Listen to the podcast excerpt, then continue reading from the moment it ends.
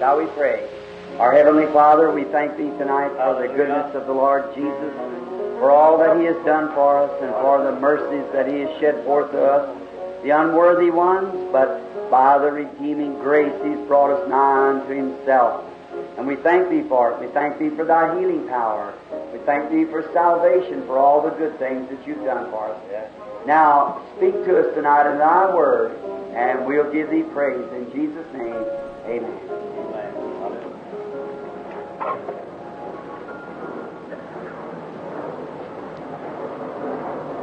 So glad to be here again tonight and this uh, service, trusting that the Lord has blessed you exceedingly abundantly today. And uh, one thing, you're used to this weather. I'm not. It's just about killed me. Leo, one of my recording boys, sick all day, vomited, Gene's the same way, Billy the same way, me the same way. so, uh, this weather, hmm, uh, I believe I'd have to come down and stay uh, sometime in the summertime to, uh, or wintertime to get used to it for summer. but I imagine if you come up to my house when it's about 28 below zero, you pretty want to stay in the house. That's what we all want to go rabbit hunting about 28 below zero. It's just what part of the country we get accustomed to. And sometimes a different part. Mr. Moore, he was telling me today that David, when the army camp over somewhere in Texas, and him being used to this weather here, he said he got so sick last year he couldn't even drive his car home hardly, the weather being so hot. And now it may seem like it's awful nice and cool to you all, but you're burning me up. well, there's one thing, it's a good time to preach repentance isn't it? when you got weather like that. yes, sir. So we're happy tonight to know that we're on the grounds of the forgiveness of our sins and on the grounds of eternal salvation, looking for the coming of the Lord Jesus. Yes, yes. So happy to know that someday He'll be here and all the troubles will be over. You see in Chicago, after even all their Salk vaccines and everything, the cases of polio's on the raged and my, my, worse than it ever was. And seems like about time one thing gets started common, while another thing starts up. And they give some sort of medicine for something, and looks like it'll take care of that. In a few years, here turns up and gives a great thing that nearly kills the patient then. So, only thing we can hope for is the coming of the Lord. That's when all troubles will be over. Say, looking back over my shoulder at Sister Anna Jean, I felt so sorry for her last night. I went over the frog in my throat like. He's playing the piano and letting down a little bit, and Don standing back. He left, I think, today, didn't he, Sister Anna Jean, for overseas and uh, down South America and so forth. And I know how she feels. I just imagine I know from my wife. The phone will ring, you know, and when I'm home, I, she'll I'll answer the phone and say, Is Brother Branham there? I, yes. I get a hold of phone. Somebody say, Well, Brother Branham, will you come just for two nights? I said, I'd like to, brother, but uh, I just see her sitting there. Just wondering what I'm going to say. so I know you feel, Anna Jean, but there's one good thing. I believe a little Palmer girl here, her husband left also yesterday or somewhere way away. So bless these young women. And just remember this. Jesus said that he will not forsake his father, his mother, wife, daughter, children, and whatever it is, and cleave to me is not worthy of to be my disciple. Right. So if Peter said, We have forsaken all, our wives, our children, our homes to follow thee, what shall we receive in the kingdom? He said, Verily, verily, I say unto you that you'll sit on twelve thrones, judging the twelve tribes of Israel. Oh my. Now you know, I don't want to do that. And really, from the bottom of my heart, I don't want nothing great classical. You know what I want? I just want to look at it. I, I just want to see him. The old colored man, here some time ago, he, he got saved at an old camp meeting, and so he went back and north where the old colored folks down in the south used to go around and have the hymn singings at night. So the next morning he was telling all the slaves that he was free. So the boss heard him say that, so he said, What's this, uh, Sambo? You said you free? He Yeah. He said, Come on over to the office, I'll talk to you a while. So he went over to the office and he said, Sam, I heard you said that you was free. He said, you know you're my slave? He said, yes, sir, boss, I know that. But said, last night, the Lord Jesus set me free from the penalty of sin and death. He said, I'm free, boss. The Lord saved me. He said, you really mean that? He said, yes, sir, I do. And he said, what, if you wasn't a slave, what would you do? He said, I'd spend the rest of my time telling my brethren. Said, all right, you go with me down to the court this morning. I'm going to sign the ticket for the proclamation. I'm going to set you free to preach the gospel to your brethren. After he preached for many years, his death come to him. He was laying sick to die, and a lot of his white brethren come in to look at him. So they looked at him, and he was laying like he's in a coma. After a while, he woke up, looked around, seen him all, said, Well, haven't I went over yet? He said, I, I was dreaming or something, I just got in the door. They said to me, Now, Sam, come on, I want you to put on your robe and your crown. He said, Don't talk to me about robes and crowns. They just let me stand and look at him a thousand years now. I think that's just about the way we all feel, isn't it? We don't want no crowns, no, no great things. The only thing I want to do is just look at him. That's all. If I could just look at his face, that, that would pay me for every effort just to look up on him and see him. So I, I'm trusting, believing, hoping, trying my best that someday I'll get to see him. Now, I've always thought how I would just love to just kneel down at the at his feet and kind of pat his feet. Wouldn't you like to do that? Let just make it just pat his feet and just wonder this one. Same feet that woman washed with her tears and wiped with the hairs of her head. How how I'd feel just to stand there and pat those feet a little bit. I believe I'd preach a hundred years to get to do that, but wouldn't you?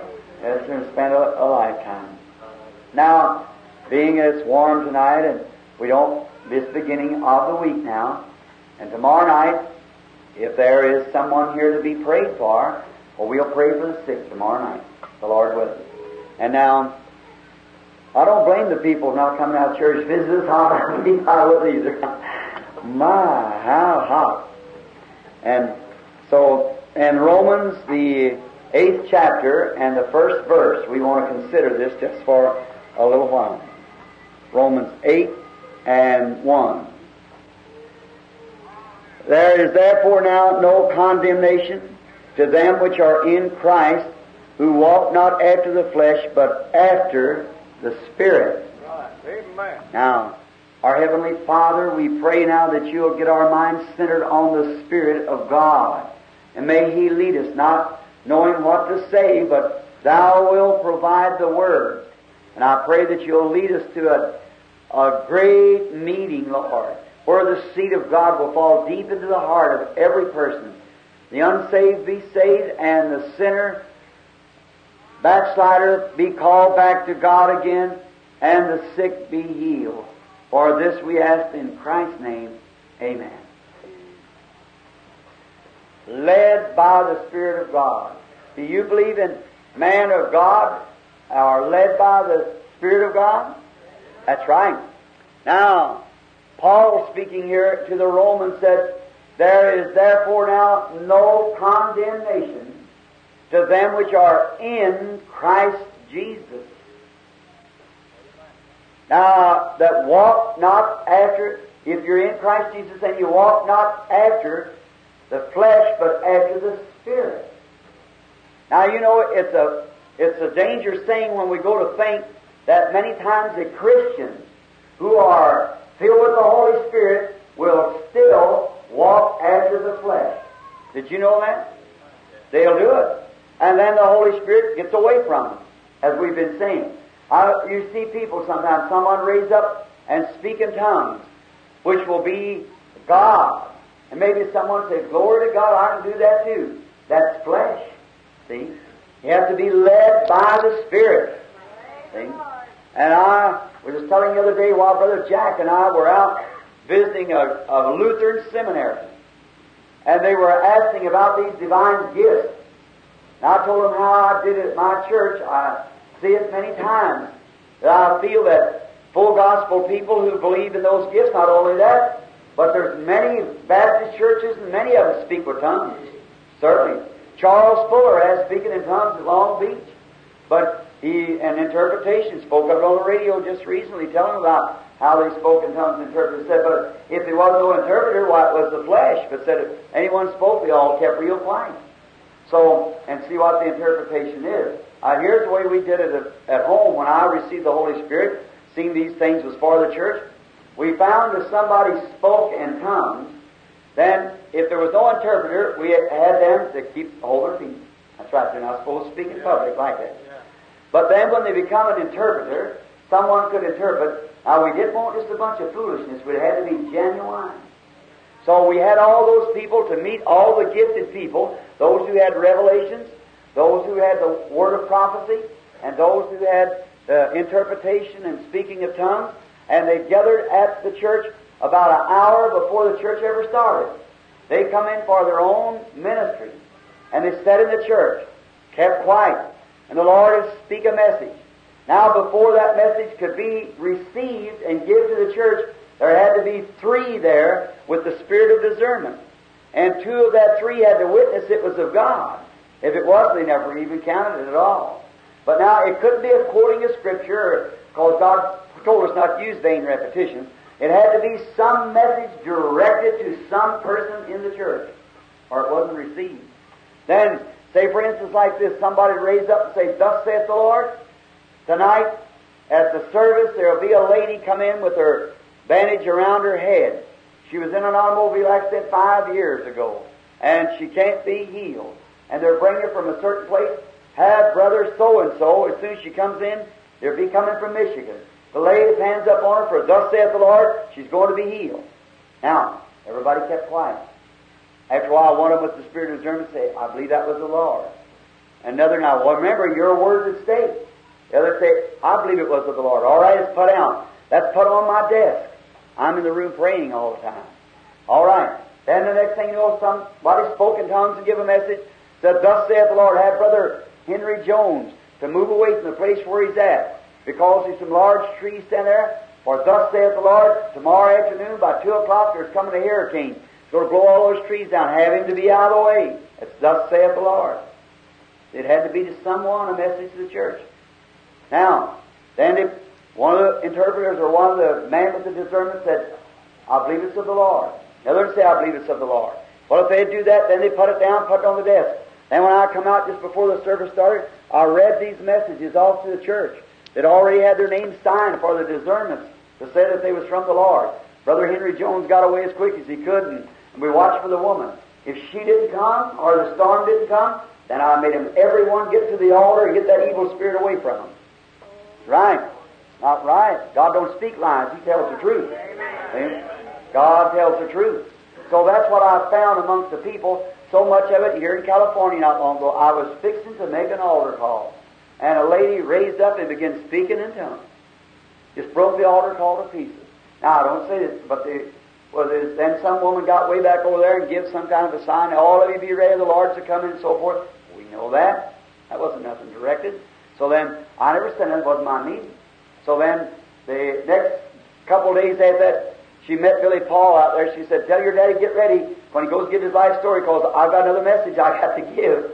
Now, that won't work. Now, that's flesh. I don't condemn the person, but I condemn the, uh, the way they're using the gifts of God. If they're used correctly, they're the most marvelous things there is. But if you don't use them right, it'll bring a disgrace to the church. So we must be led of the Spirit. And when we're led of the Spirit, then God makes everything work just exactly in harmony. Now, if they give this message and I give it out and the lady comes in, here she is, everybody's wondering where she's at. While, here she comes in, packing her in on a stretcher. I know exactly what to do. The Holy Spirit's done spoke. Go lay hands on her. She's going to be healed. That's exactly what happened.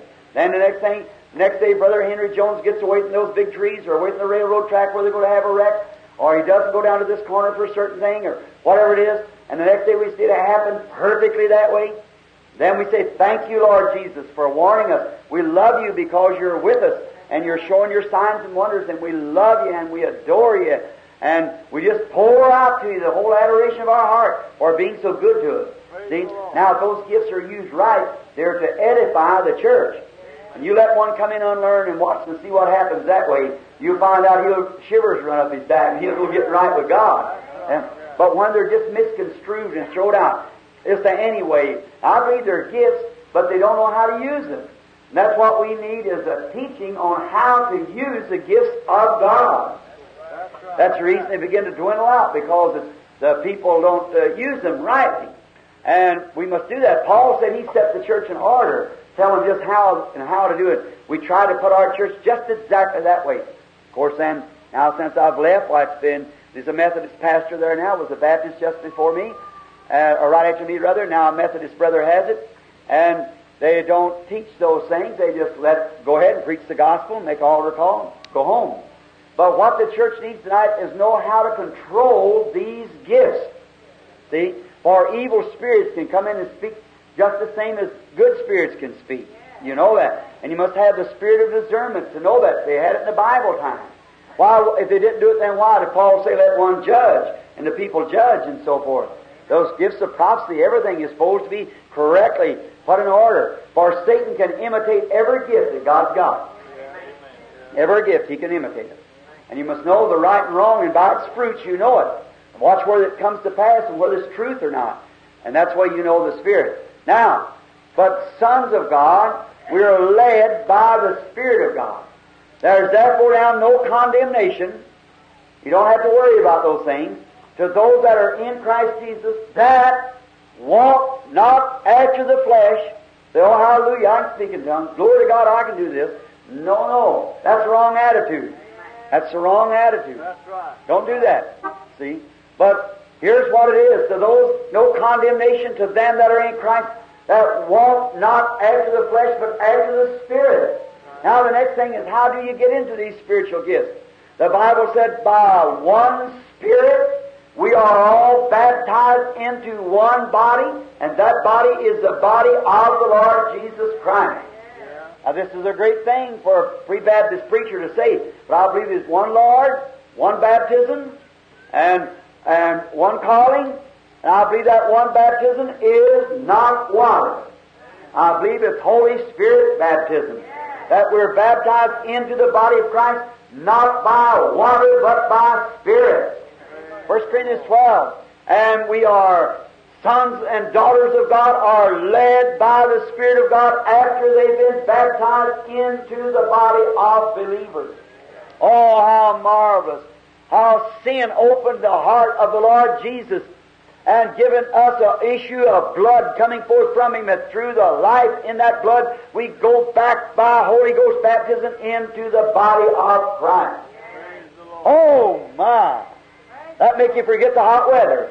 Notice, and while you're in that body, you are just as free from condemnation as He is. You'll never have to stand any judgment. God caused judgments to be struck upon His body. And if you're in Him, God cannot judge you. He's already judged you when He judged Christ. Amen. And you can't be under judgment no more. Christ took your judgment. And when you're baptized into that body of Christ, you are free from God's judgment. The wrath of God will pass over you. That's what He said, when I see the blood, I'll pass over you.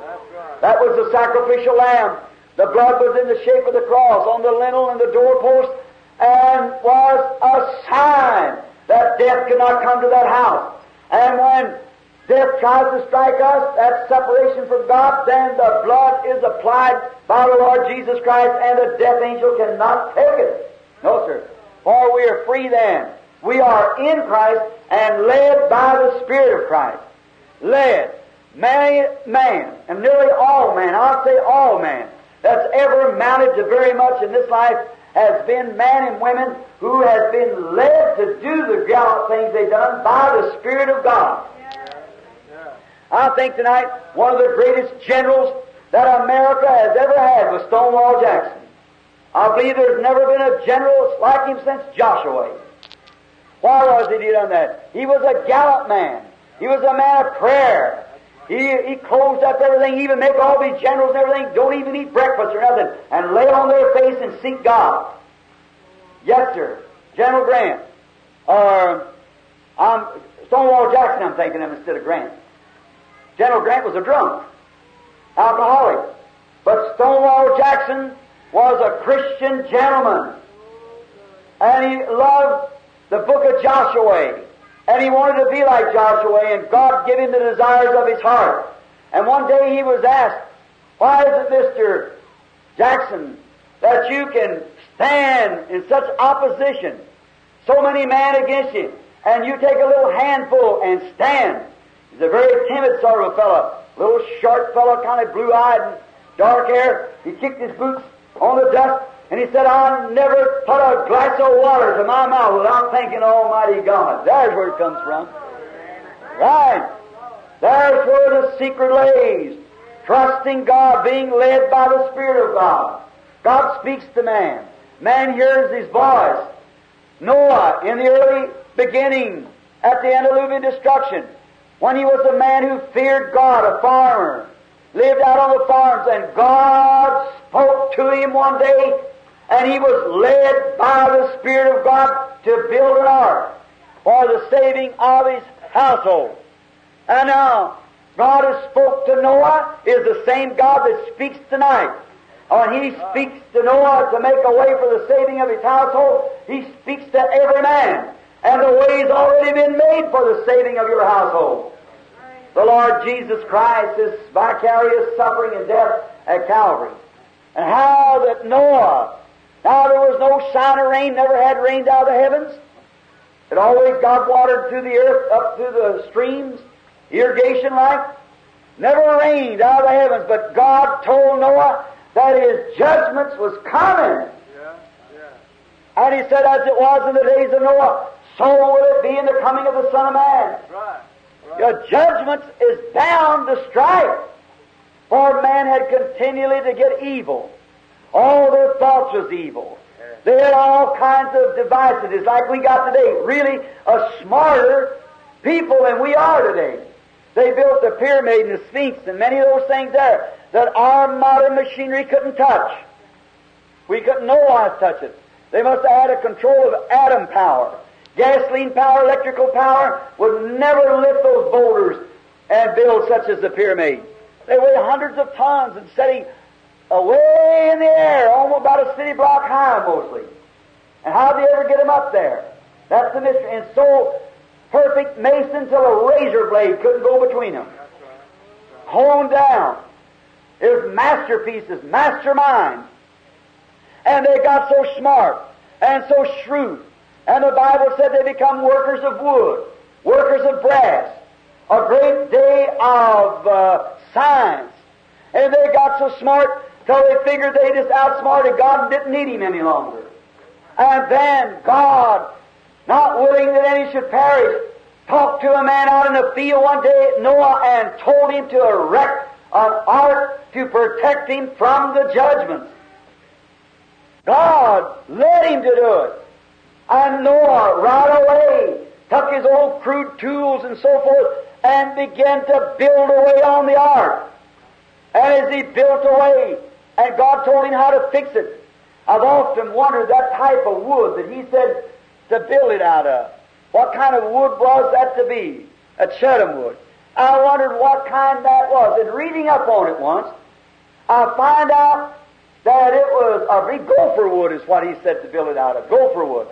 And uh, the reading up on this gopher wood, it was the most lightest wood that there is in the world. Like balsam. Just real light. And if you'd put that in the water, it would sink immediately. If you'd waterlog, it'd sink right down. And then, when we find out that God told him to pitch it on the inside and out, and how they pitched it, they took and beat the rosin out of another tree and boiled it and poured it into these pores that was so loose and emptied up, and that rosin filled up the pores and cased it over so hard till it as hard as steel is now. What a beautiful type of the church today. It's all emptied out. The things of the world is gone. The heart's all emptied up. And God beat one man of our kind, Christ, and He stood our judgment. And by the blood of the Lord Jesus through the Holy Ghost, He pours it in and fills every crevice and every place where the world has been lifted out, the Holy Ghost fills it up and cases it and seals it. Amen. Until that day against the fiery judgments of God. Brothers, sisters, so many people laugh about the baptism of the Holy Spirit. It's the only thing that'll save you. Now another thing, God has no other way provided, but for men and women to be filled with the Holy Spirit and led by the Holy Spirit. Correctly. Thank God. God get His church all cased up. You remember that pitch that they put in there, that rosin, that was on the inside and outside of that ship, soaked that thing through and made it just as tight as it could be. And it kept out the judgment. Hallelujah. Amen. Glory. Oh my! The water was God's judgment. Right. And the only thing that kept it out was the pitch. That's right. And the only way that we're going to escape the wrath and damnation of God's judgment is to empty up ourselves and let the Holy Spirit chug us full of the baptism of the Spirit. And at that day, remember, the very thing that they laughed at, Noah making, pouring pitch into it, the very thing that they laughed at, but the very thing that God led him to do, they laughed at it. And the very thing that spirit-filled man and women are led to do today, the world laughs at. Calls it nonsense. But it was the only thing. Hallelujah. That's right. It was the only thing that separated Noah from judgment. The blood of Christ through the Holy Ghost is the only thing that will separate the church from the world. Denominations and barriers and so forth and education will never do it. It'll take the baptism of the Holy Spirit in the heart that poured itself out before God and empty it up. And God has filled up that person. Then they are led by the Holy Ghost. Amen. I like that. Now, He's made a preparation for us. He beat the life out of Christ. Sin did it at the cross. And that life that was beat out of a man that lived and eat like you and I do is poured into us when we're emptied up and made life. Did you ever get down and pray until it come to a place that you felt like it is walking on clouds? That's when you're getting light. the Bible said in Hebrews, the 11th chapter, the 12th chapter, seeing it we are compassed about with such a great cloud of witnesses, let us lay aside every weight, empty up, and the sin that does so easily beset us, that we might run with patience the race that's set before us, looking to the author and finisher of our faith, the Lord Jesus.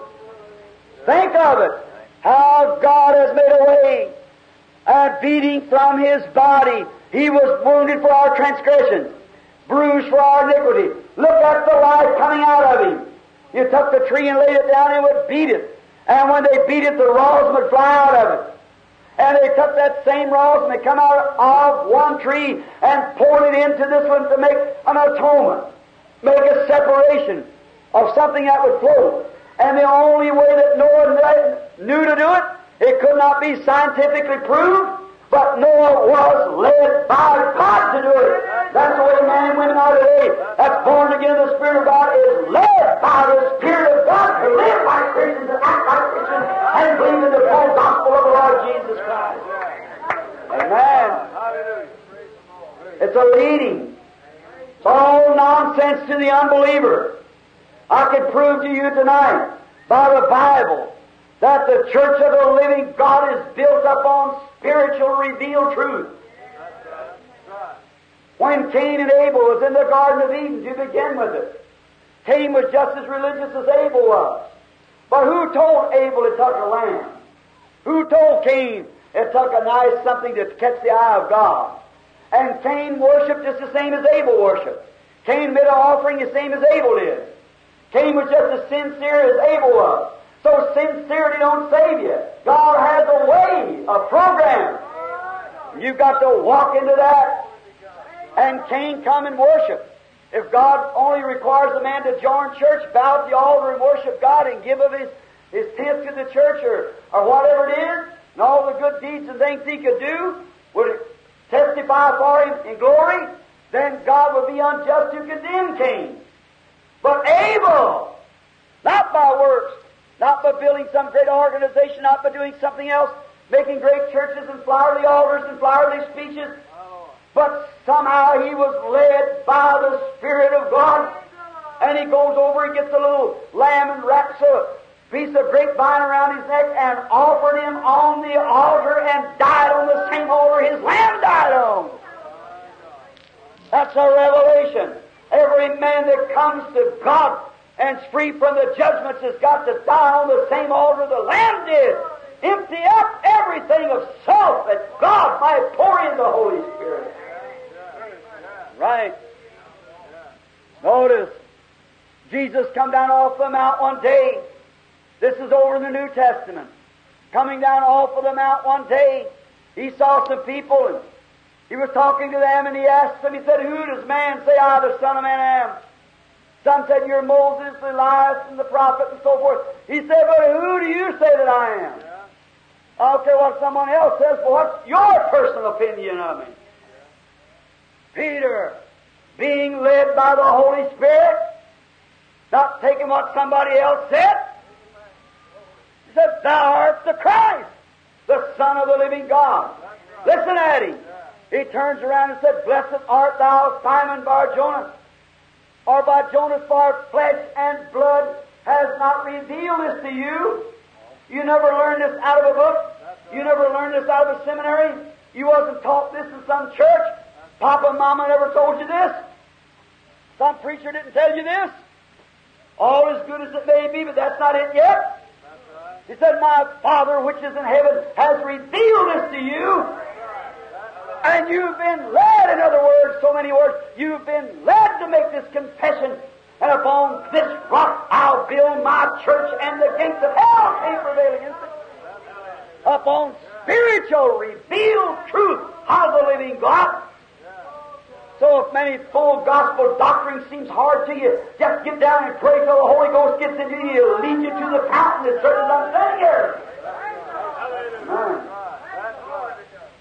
You just get down to the fountain, empty up so God can fill you up.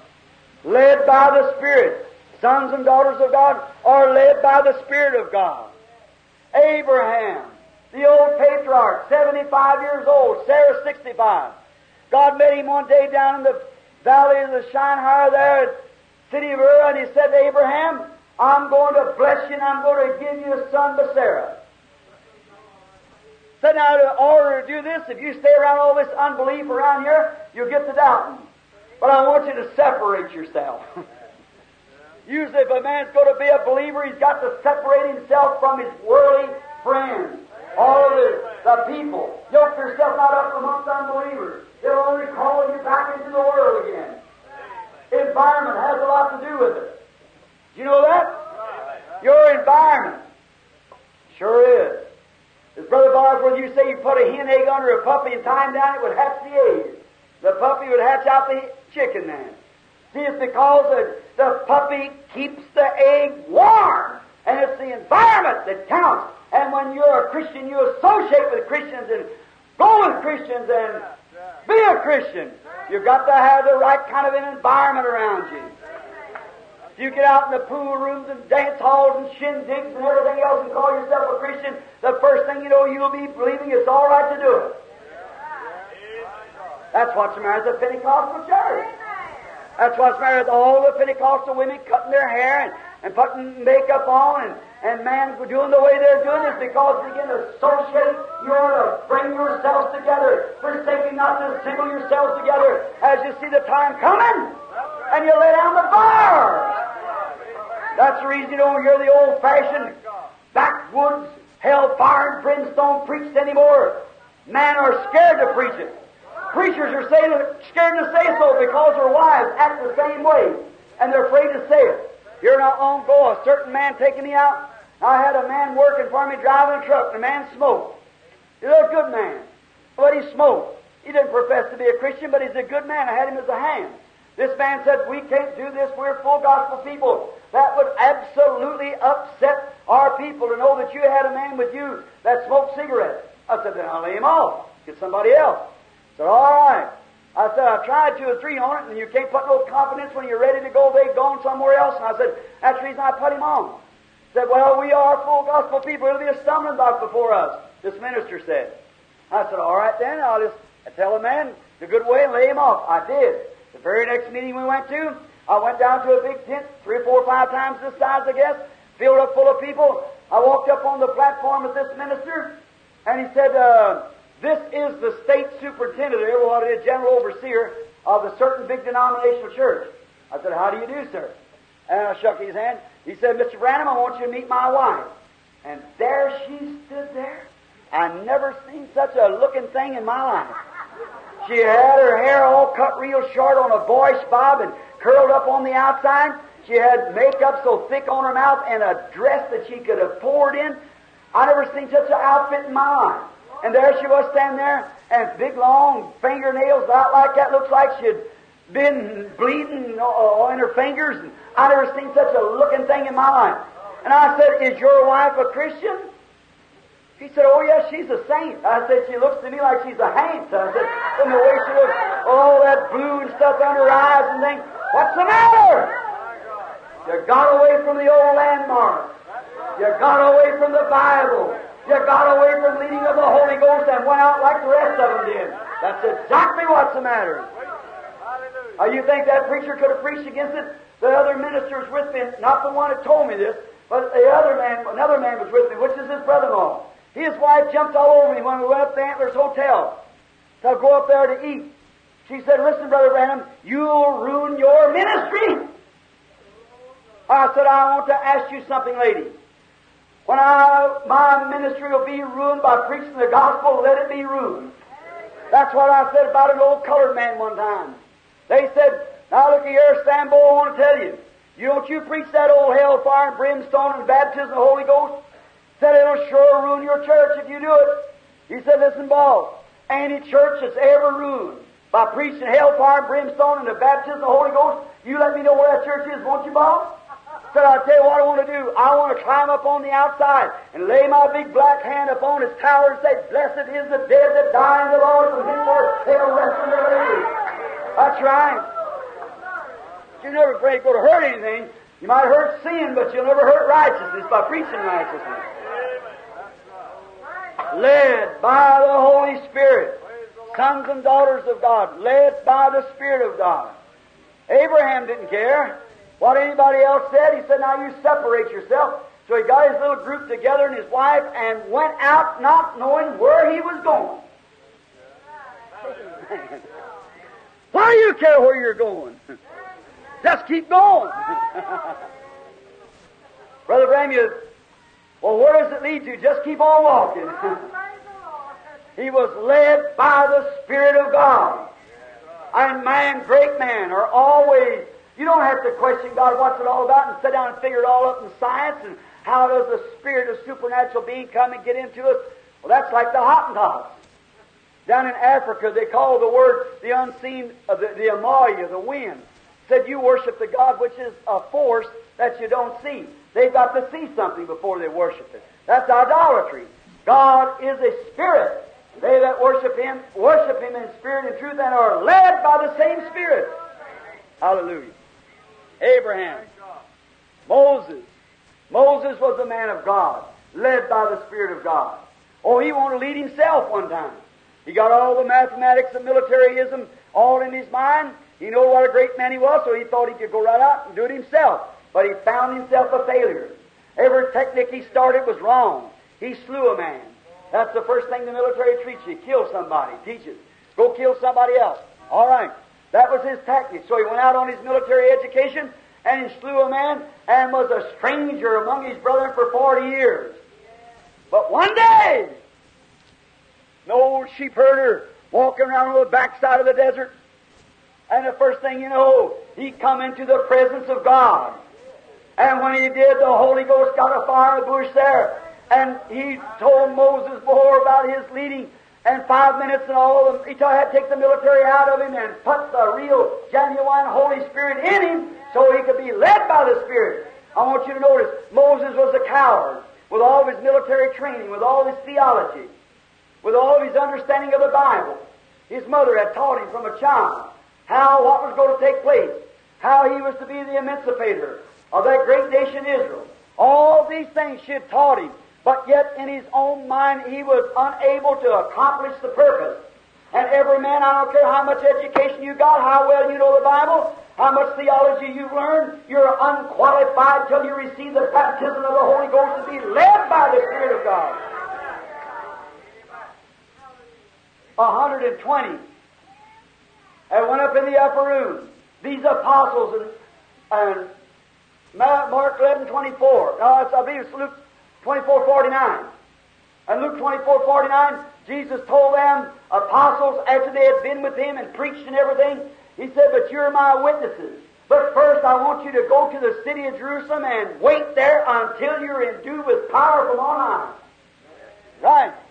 No matter they'd been associated with him for three and a half years. They'd seen his miracles. They know his teaching. But they had to have the Holy Ghost to lead them. Our schools are fine, but we need the Holy Ghost to lead them. That's right.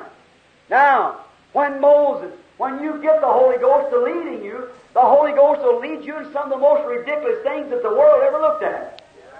And make you do the most ridiculous things that the world ever thought about. You're going to be counted a little bit off in the upper story.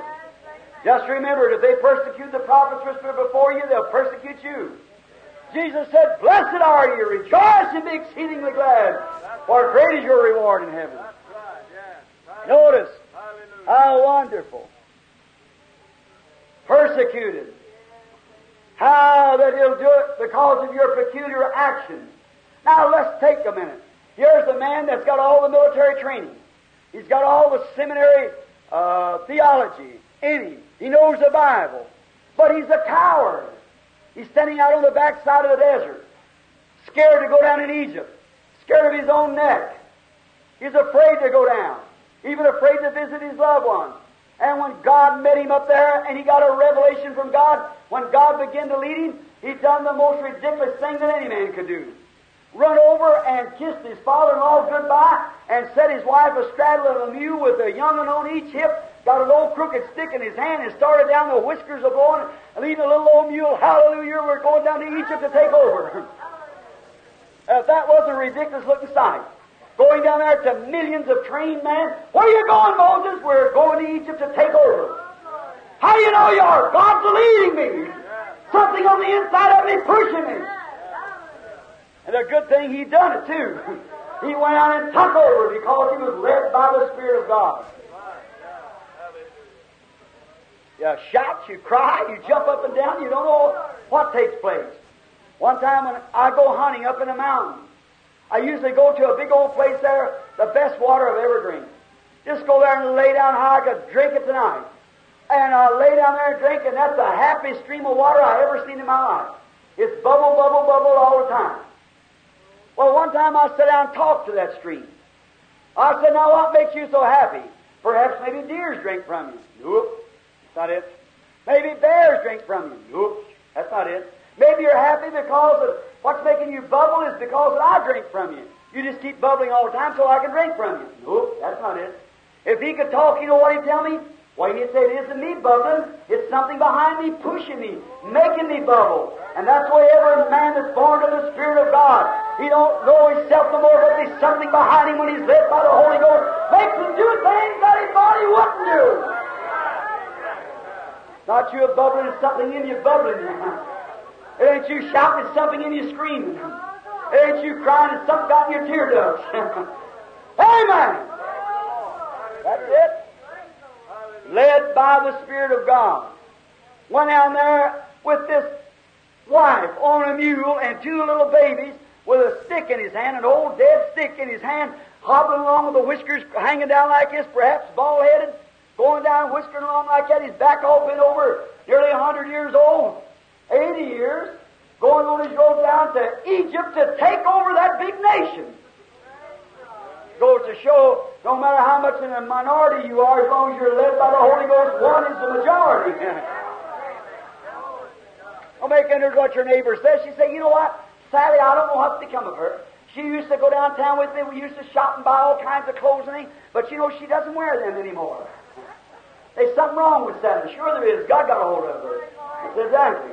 You know what? Every time the church bell rings, here goes Sally to church. Well, praise God. That's good. What made the difference, Sally? She got something in her pushing her, leading her, shoving her. That's right. I used to watch, I study nature. Used to be an old nightingale in my home. There's these speckled mockingbirds. They, we, I live on Mockingbird Hill. All night long, keep my windows up. That's what they call it, Mockingbird Drive. And in there in those bushes, there's dozens of mockingbirds. I keep cats shoot away all the time with a 22 rifle. I hope I'm not hurting a cat lover, but I sure hurt the cat if you got one of the birds. so I, they're out there, they come there and raise every year because we try to protect them. Raise up the window and sit there, and I'm telling you, they'll sit in those bushes and sing all night long. I got to reading about them one time. And you know what they do? They cast their eye right on the star and right on the moonlight, if the moon's a shining. And they'll sing. A real dark night, they'll let up. But then the clouds will pull through and they'll see a little spot of light and they'll start singing. As long as they can see light in the heavens, they know there's a light somewhere the sun is shining against it. And the sun will shine again on earth. And that's the way we feel about an old time Holy Ghost meeting. You don't have to be all the time down in the dumps, but when you get to a place that you can feel the first little tickle of God coming down from heaven into your heart, it makes a child of God sing glory to God in the heart. No matter how cold the church is or anything about it. It could be in the middle of the Cathedral of Rome, and you'd holler hallelujah. You're not long ago up in my country. I hope y'all haven't got such down here. A boy got saved or got uh, converted, went to join a certain denomination church. What's a Methodist? So he and his wife. So they uh, moved from the country and went into the city. And they took their membership out of the country Methodist church where they had salvation and went down into the big city church where they got a lot of theology. Oh, everything just as starch as it could be. So after a couple of years, the old mammy of the boy kept writing to him and said, Honey, you all still going to church? Yes, said, we still going to church. Me and Molly goes all the time. Said, Well, I'm going to come down and visit you. So she's way up there in the mountains of Kentucky, and when she come down, she wore her Kentucky clothes. Way high neck, great big puffed out shoulders, and, and little old shoes on real long down. And when she started the church, somebody said, What antique shop does this come out of? Now the father, the boy, and his his, his wife didn't want to take her to church because they know she was noisy. She come out of a noisy church. So they're afraid to be embarrassed. So that morning she walked in and she said, Well, praise the Lord to the usher at the door. He said,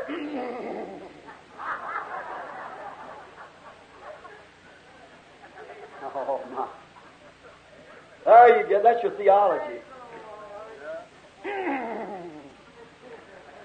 So she got her seat and sat down. The little lady, her daughter-in-law, bowed her head and her face red and her ears could have lit a match.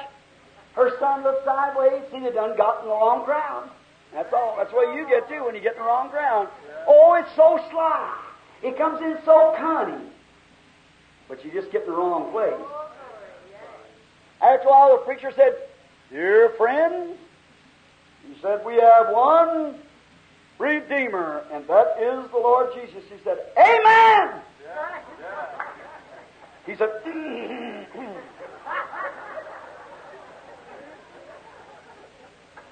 ah. She said, and he came to earth to save the lost. She said, Hallelujah, that's right. So he nodded over to his deacon. The deacon went over and told her, said, Now, madam, we'd like for you to come to church, but you're interrupting the pastor. if you don't keep still, we'll have to lead you out the door. She said, You might as well take me because I just can't sit still. Amen! That's it! When you're led by the Spirit of God, you'd blow up if you didn't say something. Amen. Led by the Spirit of God. Now look, she might have not had her name written in Who's Who, but I imagine it was written on the Lamb's Book of Life. I'd rather have it there anyhow. She might not amount so much here on earth, but in heaven she was the same. Amen. Led by the Spirit of God. Moses went out into Egypt. He delivered the children because he was led by the Spirit of God. All the things that they did in the Old Testament, the saints, the prophets, Elijah. What a great man Elijah was.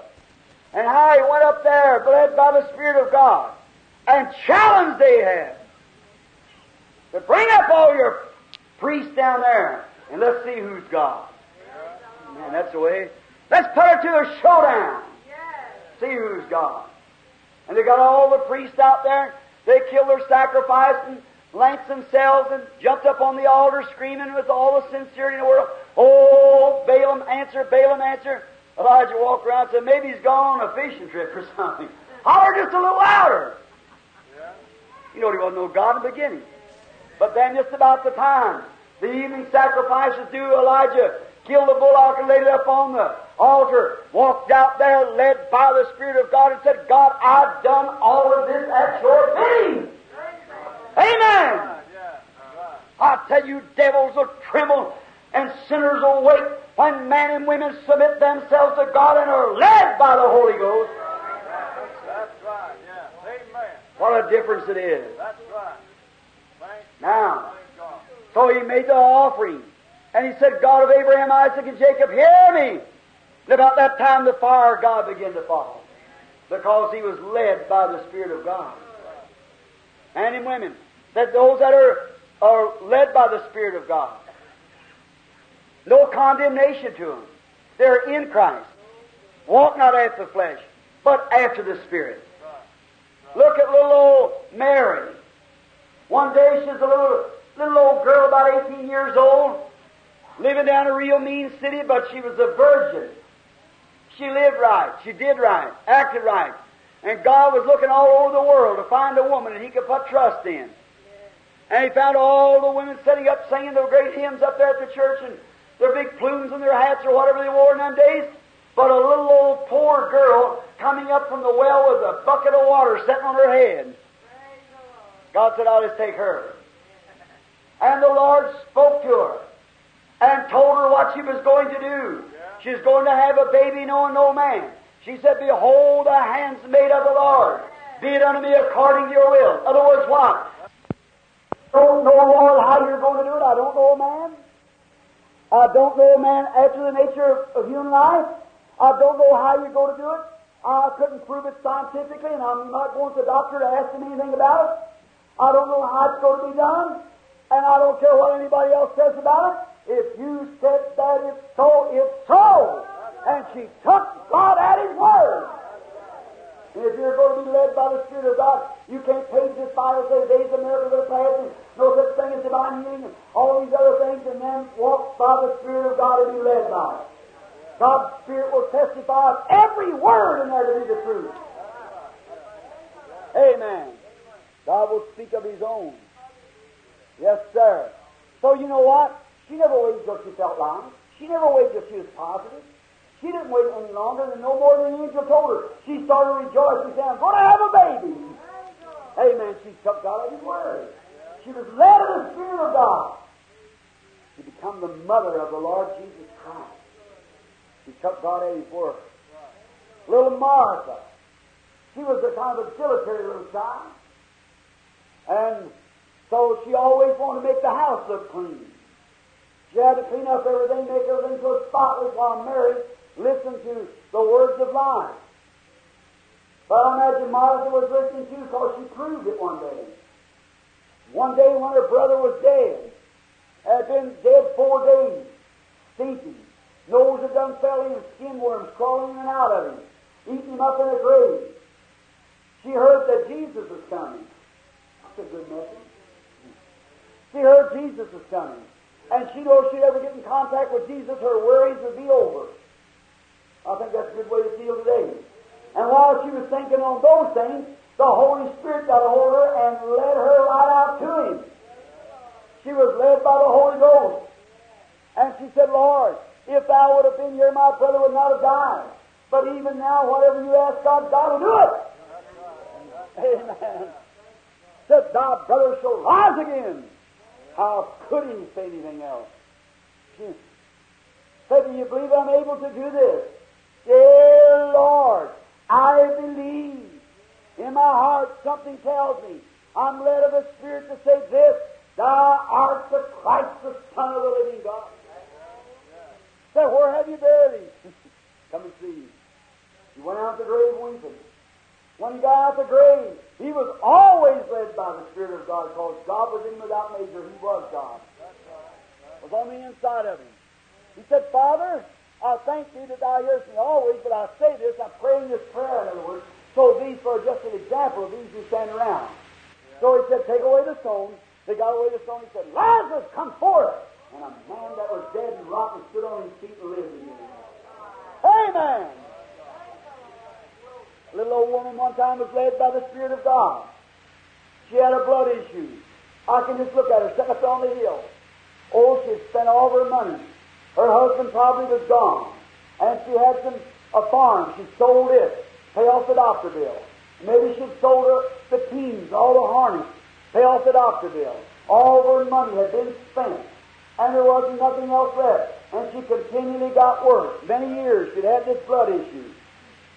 And one day, I see her look out the window, real pale, and look down there. Said, I wonder who that is down there. There's such a commotion. You know, usually where Jesus is, there's a lot of noise and a commotion. Strange, but it works that way. And you know, a lot of commotion. That day when he come riding into Jerusalem on the back of the mule, I tell you, he said if they hold their peace when they're screaming and crying, little rocks will cry out and shout. There's a lot of emotion where he's at. I always find a lot of noise, but I, like to get around it. If anything I hate, that real still silence. Go around some of these old morgues around here. You got them in Shreveport too. But miles of undertaker's parlor. You take a dead man in there and bomb him so he can't come. Keep him dead. That's about the way he's teaching some old theology that just as dead as he can be back there and never tell him about the Holy Ghost filling him and giving him new life and leading him. That's right. That's. All. Right. What happened? This little woman, she said, You know what? I feel very strangely led. If I could only get down and touch his garment, I believe I'd be made whole. She said, Now, the doctor didn't tell me that. And when my pastor sees me going down there, oh, I'm going to be excommunicated right there. Let's go to seven. Now, there's one thing I've got to do is listen to what the doctor says, what the pastor says, because they both say he's a fanatic, and there's nothing to it. And the only thing he's doing is condemning other churches and things. So I better not go down there. And the Holy Spirit said, Now, daughter, if you want to get healed, you better go. So she listened to the Holy Spirit and was led of the Holy Spirit. And she got down there where he was. There's so many different Brigham Youngs and everything around him, so he couldn't even, she couldn't get near him. So you know what she did? She slipped down and crawled beneath her feet till she got over and touched his garment. For the Holy Spirit had told her she had faith to believe, and nothing can produce faith but the Holy Ghost. Even faith to be saved. No man can come to me except my Father draws him first, and that is the Holy Ghost. And no man can be saved without that faith first acting in your sin, acting in you. And she had faith, the Holy Spirit led her down there. Now when she got down there, the devil said, I look all around, how are you going to get in there? Well, you're so pale, you could, you step in there, you get mashed to pieces. Well, I just you say, Lord, how am I going to get to it? The Holy Spirit said, get down on your knees. That's what he'll always do. Get down on your knees, and then you'll start. And down through the crowd she went till she touched his garment, led by the Holy Spirit, and crawled back through the crowd and stood on the outside. Jesus said, Somebody touch me. Amen. That's the only way to do tonight is get down on your knees and stay there. So you come to the prison. Somebody touch me. Amen. She touched the hem of his garment and was made completely whole because she was led of the Holy Spirit. A little old fellow down there laying down by that pool of Bethesda, been laying there for 38 years with an infirmity in his body, praying with all his heart. And Jesus was led by the Holy Spirit right down to where he was and healed him, where the rest of them was thinking about their diseases and and he went away from them, never said a word. You want, you want God to send the power upon you, go to praying and believing. The Holy Ghost will bring it to you. Healing, salvation, whatever you have need of, God will bring it to you. I can see a bunch of people that was cowardly, 120. Oh, little old cowardly people. And there they was. They went up a little old step one time because God said, now don't you preach anymore, don't you sing anymore, don't you testify anymore until you've been filled with the Holy Spirit. Then He's going to lead you to all nations to preach this gospel. And they climbed up in the upper room and stayed there, cowardly, the doors locked, the windows locked, praying real low to themselves, and hiding out from the Jews until the Holy Ghost fell on them. There came from heaven a sound like a rushing mighty wind, filled all the house where they were sitting, cold and tongues set upon them like fire, and outdoors and windows both they went into the street, led by the Holy Ghost. And that fire that was kindled on the day of Pentecost is still struck on our hearts from that day to this. Man that wants to be led by the Holy Spirit. If you're ready to be led by the Holy Spirit, mind Him, obey Him, do what you can for Him. When you see a, a place that you could be used, let God use you in that. Do you believe that? I believe the Holy Spirit's here now to lead us. Don't you believe that? I believe He led us here tonight. No, sir. You never come to be seen out here on this hot tent tonight. No, sir. God led you out here. And if God led you out here, He brought you out for a purpose. That was for something He could give to you. I'm sure me being upset all day long and the water upsetting me and feeling tired and stiff and sore, I never come over here tonight just to show off. I come over here not knowing what to say, but the Holy Spirit began to speak.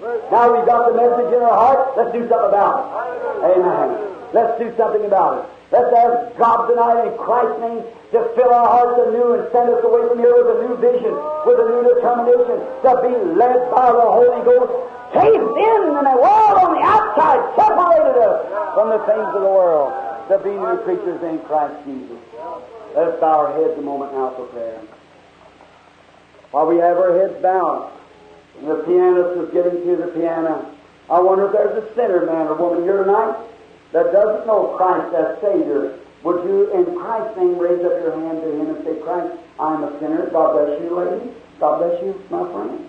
Someone else, raise up your hand and say, I'm a sinner, and I don't know Christ in the pardoning of sin. I want you to remember me in a word of prayer, Brother Branham. This is your clothes, because I know I want that kind of life. Is there some here without the Holy Spirit that would say, Oh God, I know I've let the world creep into me. And I know when the uh, when the world creeps in, the Holy Spirit its flight. As I preached the night, the dove and the lamb is the only two creatures that can dwell together. The dove couldn't dwell with the wolf, neither could the lamb. So if you are a lamb, the dove will be with you. But if your if your soul hasn't been shaped up and your desires and your humility in your life to meet the requirement of to be meek and humble and lowly and be led by the Holy Spirit, would you raise your hand and say, Brother Branham, remember me, and God, this is my hand. I want you to give me the Holy Ghost. God bless you. You, you, you. Many of you. All right. Now, little lady, you're sitting there, every head bowed, now every eye closed. A little lady sitting here, I'm, my attention's drawn to. I don't know why. I'm led by the Holy Spirit. I turned to her. She raised her hand as a sinner. She wanted to remember in prayer. I was called just a few moments ago. Woman flying in morning to a little girl about 20 years old. Cancer started in her hips and she's dying. So there, poor little girl, I just wonder if she's saved. Oh my, she is and has go to God that condition. Now, friend, one of these days, we all will have to meet God. Sisters here, would you this night surrender your life to Him and something calls you to do that? Now, you couldn't do it yourself, because Jesus said you could. Said, no man can come except my Father him, and all that comes I'll give everlasting life. I want you to be real sincere to pray. And because you've had a desire in your heart, God had created that desire to give you the salvation in your soul. And the rest of you had your hands up for the baptism of the Holy Ghost, God had to do that. I'm going to pray in the prayer and ask God to use all the things that I know how to use, that God will fulfill your desire tonight and bring you up around the old-fashioned prayer bench here, the a dust floor, old railings. A brother, that stains of tears on there. I was saved by one of them. And all the a sinners, penitent looked down. And I said it last night, see the Holy Spirit come on the platform here. See Him stand and do it exceedingly abundantly. See Him move down there and work through the people as boys was me today, the things that He did. If He, the God of heaven, will humble Himself to come to this tent and stand on this platform like this, surely as a penitent sinner, it's good enough for you, it's good enough for me. Now, our Heavenly Father, the Word cuts like a two-edged sword. It goes out. It finds its way. It cuts away the, the flesh of the heart. Cuts away all the stony part. Takes all the evil out and places the gentle Holy Spirit inside the heart. Making a door, opening up so that the sinner penitent can unload all the things of the world. That's what the Word does. It cuts the, the stony doors out.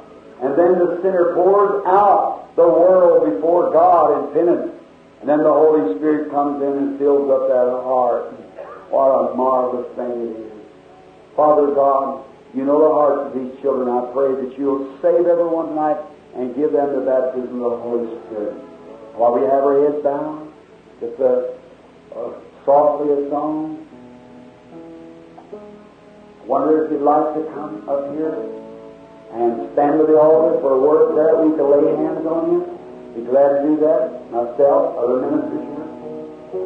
I just want you to keep your head down. Just do as the Holy Spirit. Now remember, your blood is before me.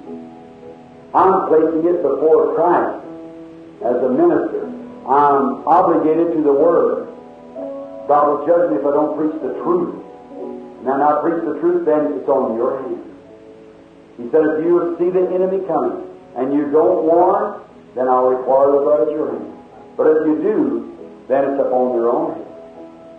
So now, while we sing softly, I wonder if anyone seeking the Holy Ghost or visitor sinner will come to the altar. I stand waiting for you.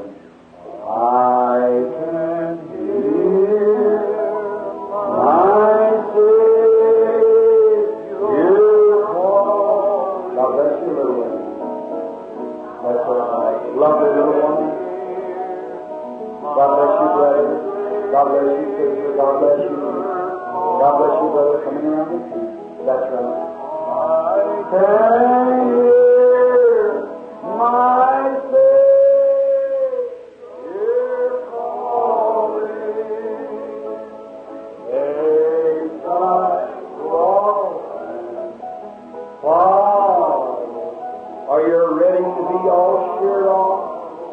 Take the cross and follow him. Now listen to this. Where he lives, he would have you to come to the altar before going home.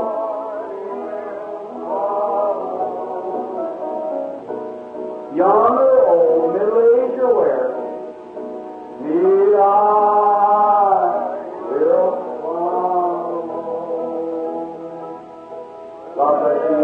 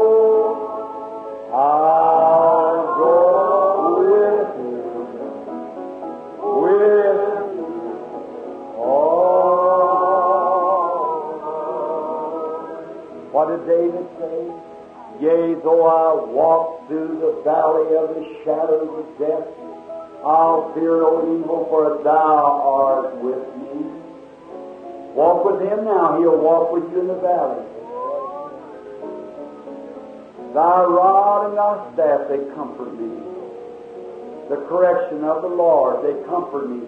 They let me know that God is with me because He corrects me from all my wrongs. Maybe He's trying to correct you tonight. Why don't you let the rod and staff comfort you? The rod is the hard preaching gospel, but it's a comfort to let me know that God speaks to me when that type of gospel is being preached. To correct me. He loves me. He wants me to come walk with Him now, and then uh, He'll walk with me in that hour. You for, if you forsake Him now, instead of your calamities, He'd only laugh at you. Now, won't you come now while mercy is open? If you refuse mercy and spurn mercy, one thing left, judgment. Will you come? Now, I wonder if some of the saints would like to come up to you and kneel down right now around here. Some of you people, the old fashioned altar workers, people crying, conviction on the holy ground here that we're standing tonight. That's our Christian. Some of the rest of you here who wants to pray with these dear people, ministers, will you come? All right.